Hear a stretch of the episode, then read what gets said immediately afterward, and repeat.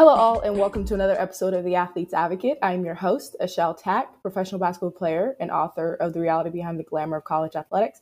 On today's episode, we are joined by guest Breana Bay. Breana is a former college athlete and professional athlete.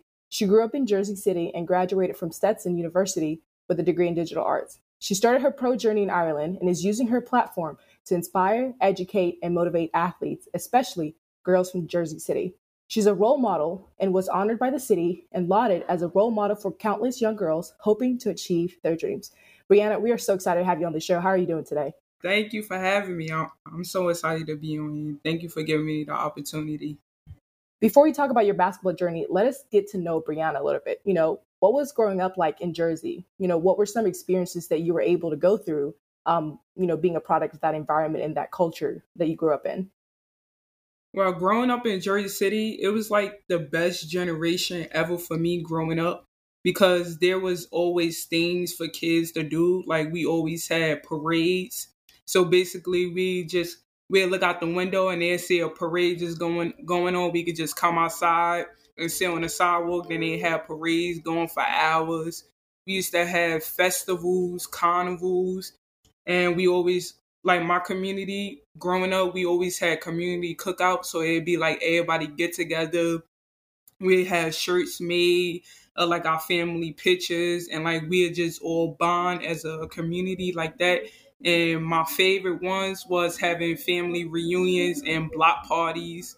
Like all the people, they used to just give back, give back to the youth. So that was like growing up. Now it's just different. We don't have none of that now. You had a stellar, you know, resume at Stetson and Monroe as well. Um, at what point during your career in college did you realize that you wanted to play pro um, and you wanted to just do everything that you could do on your end to make sure that happens for you? Um, I would say during my senior year at Stetson. Um, before uh, my senior year, we had um, our coach was looking for assistant coaches.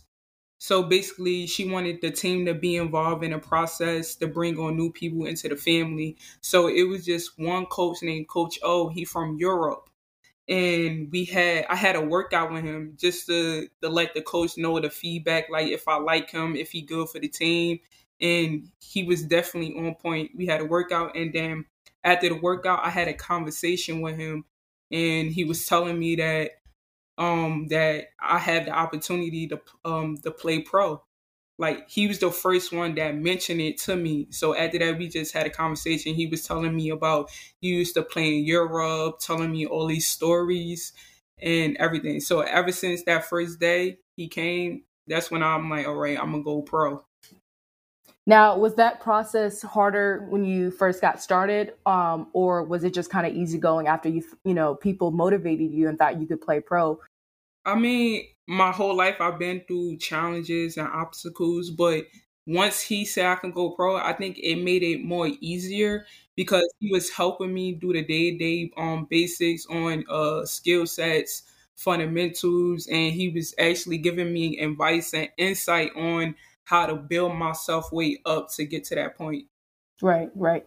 Now, in an article you did, you opened up about growing up in the often violent Salem Lafayette projects. Can you share with us how that environment affected you and motivated you to want a better future for you and your family, you know, and leading up to where you are now? In that environment, it always affected me. Um, like it really, like growing up in Salakoa, it really wasn't violence how it is now. So now it's, it's just beyond what it is. And I, it affected me when I started losing people close to me that I love.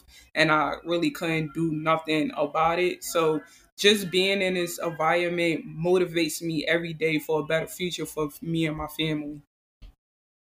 Right. Definitely. Now, you know, this may or may not be common knowledge, but gun violence is, you know, the leading cause of premature death in the U S and in our immediate, com- you know, communities. And reading further into the article that you did, you know, it was mentioned that you actually lost a couple of your friends to gun violence early on in your basketball career. I can only imagine how that felt going through that because, you know, I've had loss in my life as well. But with that in mind, you also personally experienced um, a horrific, you know, situation and experience. Can you share with us what happened and how that changed your life as well? Um, yes, during my time in Stetson, I lost my cousin to gun violence. Um, I remember it like how it was yesterday. Like, I remember waking up five a.m. because we always had early workouts before we had classes.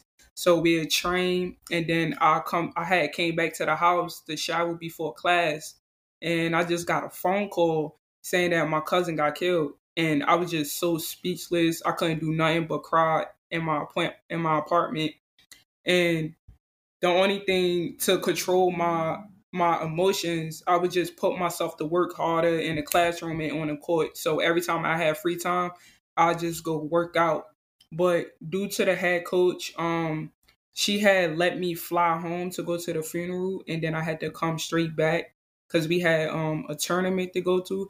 But during that whole process, I don't think I really fully healed or really fully let myself actually live in the moment, because it was still, I still had to be focused on what was the goal and my dreams on what I was trying to accomplish. So yes, it still bothered me to this day.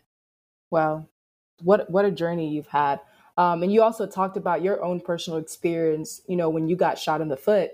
And through that experience, you were able to make decisions afterwards of what you wanted to do. So could you go into detail how that situation happened and that and how that changed your outlook on what you needed to do moving forward? Yes. Um, my personal experience with that, it was summertime, and summertime, everybody wanted to be outside and enjoy the weather. And I decided to come outside, and this was right before I, my sophomore year going to into Monroe College. I decided to come outside to hang with my childhood friends in my community, and we'll just vibe. Like, we'll talk, we'll be talking about anything, the future, what we trying to do in like the next five years, listen to music, and all of a sudden we just hear shots just going off. Just pop, pop, pop, pop, and then we all just started running. One of my closest friends got, um, he had got shot in the butt, and I had got shot in my foot, but I didn't feel the pain or feel a bullet going to my foot after I got to safety, and I just felt the pain. And one of my closest friends that recently, that just passed away, he came and checked on me, and he was like, "Bree, you good?" And then I just took off my shoe, and I just saw all the blood was just in my shoe and just dripping. And then everybody in my community just came over, surrounded me, called the police. And I was just in shock because I was still calm, saying like, I'm good, I'm good. But I just wanted to go to the hospital. You know, it sounds like you had you had a strong community around you to help you through that time. But how was that experience like for you mentally and emotionally? You know, how, you know, how long did it take for you to bounce back from that and say, you know what? OK, this happened to me, but I'm going to use this to fuel me to do more and be more, um, to get out of the situation or to leave this experience behind in the past?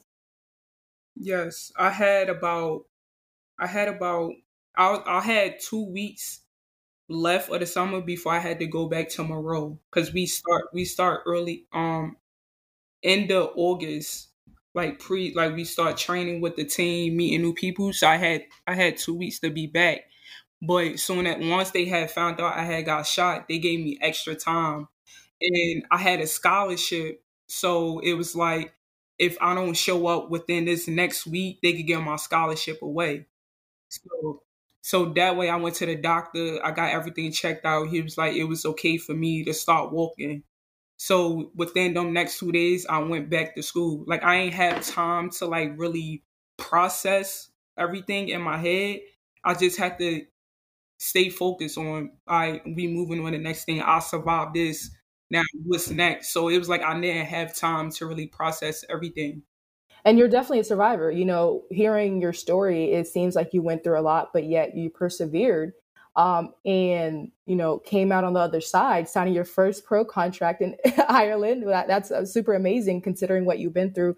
Now, you also got honored by Jersey City Council for your accomplishments and perseverance throughout your career. What was that moment like for you? Not a lot of athletes get that same recognition, you know? Um, so that was a special moment for you. What did it mean to you? And how did you use that to, you know, fuel yourself and what you were doing and to give back to the community?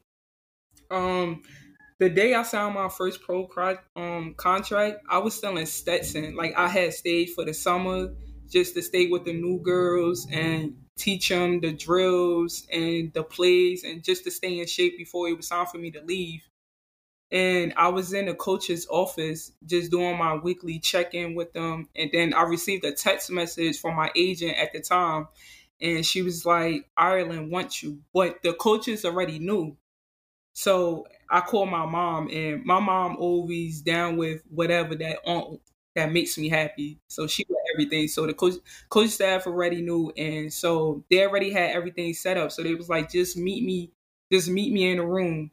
So I went in the room. They had um everything set up for me. They had the contract on the table. They had the media support.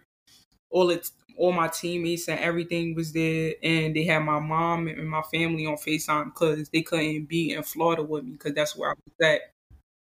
So as soon as I signed it, I was so happy. I was just speechless. Like, I didn't know what to say. Like, I was just lost for words at the moment. Like, it was a very special moment.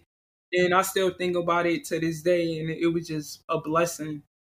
And and as for the um for Jersey City Council, um that was my mom actually put that together because my mom used to work with the Board of Education in New Jersey, and my high school coach, they they know people on the council, and they got my um they got my news out onto um Jersey Journal, the newspaper, and all of this stuff. So I thank them too for getting that in play for me, and I can't thank them enough.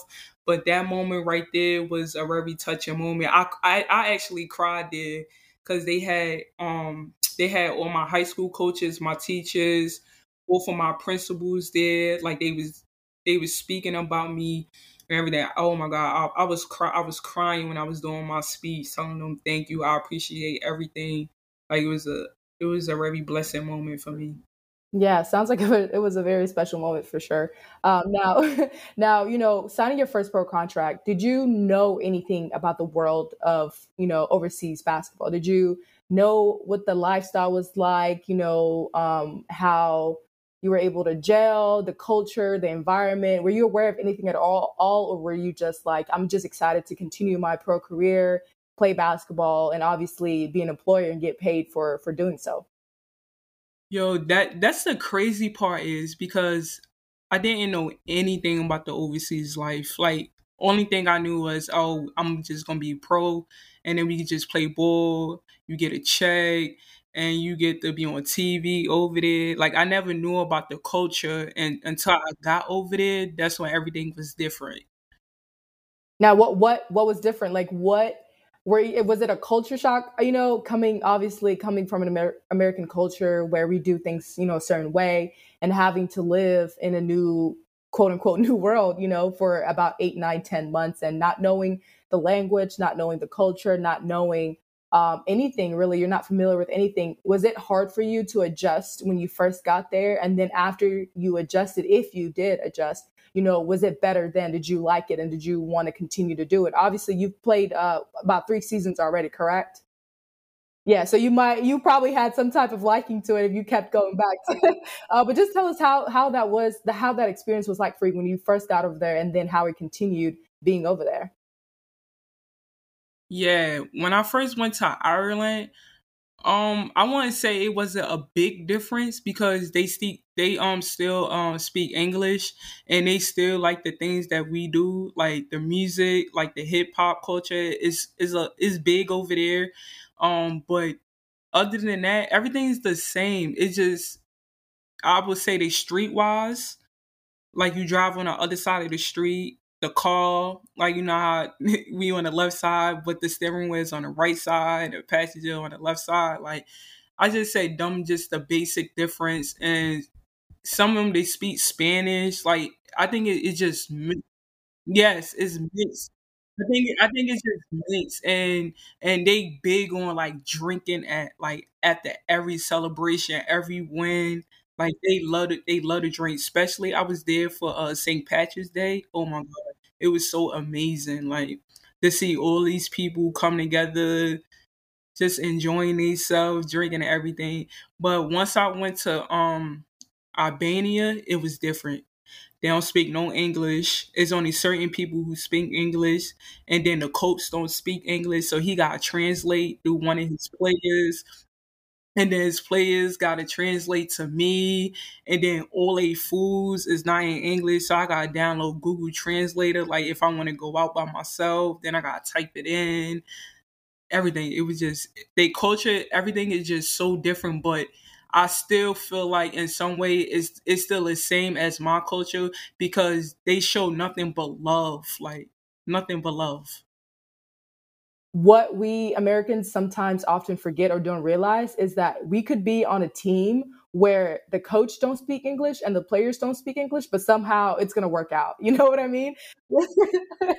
somehow, somehow we're going to understand each other, and somehow we're going to run the plays, and somehow we're going to we're going to play the game of basketball and play you play it great and win. So, somehow it works out. And like you, you know what I mean? Like I was pulling up Google Translate and and trying to put words together here and there. Um, but yeah, th- those are the moments I feel like we will never forget. You know, um, now. You've actually made it your life's mission to be a good role model, you know, and to, you know, to girls everywhere, especially girls from Jersey City. You were actually the first professional athlete to come out of Jersey City public school system. That is huge, first of all, you know, assuming there's so many girls and, and you know, just boys that go through that system, for you to be the first professional athlete, I think is, is a big deal, you know. Um, how have you demonstrated your leadership skills throughout your journey, and in what ways have you contributed and poured back into your community? Um, first I want to say, I never knew I was the first, um, professional athlete to come out of Jersey City public schools. I never knew that, but, um, throughout my journey, um, I've been partnering with, um, the Boys and Girls Club in Jersey City.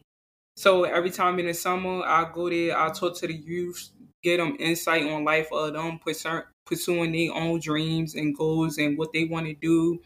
Um, I work After I get that out, we'll work out, do some drills and play some games. And then I give out some gear and we'll um, order some pizza and just chill and take pictures. Um, another thing I'll be doing, um, some, lead, some of my family members, they work with the public schools in Jersey City. So I'll be throwing um, events. We'll have, I'll speak to the youth. We'll also, I'll also learn what they need. What they what they went through, and we'll talk about everything in life and what it took for me to get where I'm at. And then we do basketball games, take pictures. I give school supplies, you know, just doing, trying to do more than what they didn't do for me when I was at their age. And last year, COVID had put a lot of things on hold that what I wanted to do last year. So right now, I just been trying to stay safe and now get back on board to some of the projects that I got coming out soon. Awesome. Now, you know, Breana, your story is truly inspiring and something I believe a lot of athletes and people can relate to. You know, with where you are now in life, how are you using your story and past experiences to help motivate the next generation to kind of power through their personal struggles and challenges, and to know that better is on the other side if they just continue to be resilient? Yeah, I try to get um be in tune with more female ball players because there's not a lot in Jersey City. But um, I stay well connected with my high school coach and his team. Like I sponsor them with, with my brand, my sports brand that I got out, and I just do what I can for them.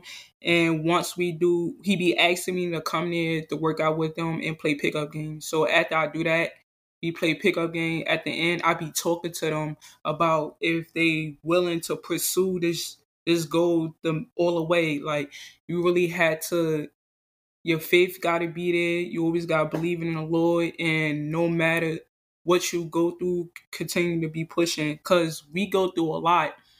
And when I was their age, I really didn't have people there for me to, like, really talk to me about what I'm going through.